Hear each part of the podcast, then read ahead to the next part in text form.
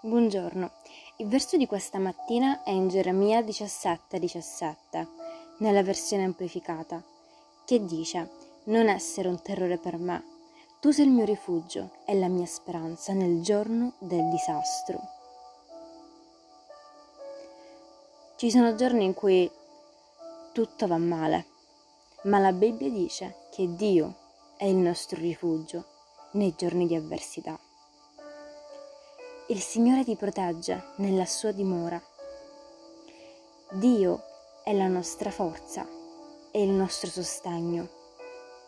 È il tuo rifugio quando viene la tempesta. Amen. Che Dio benedica la tua giornata.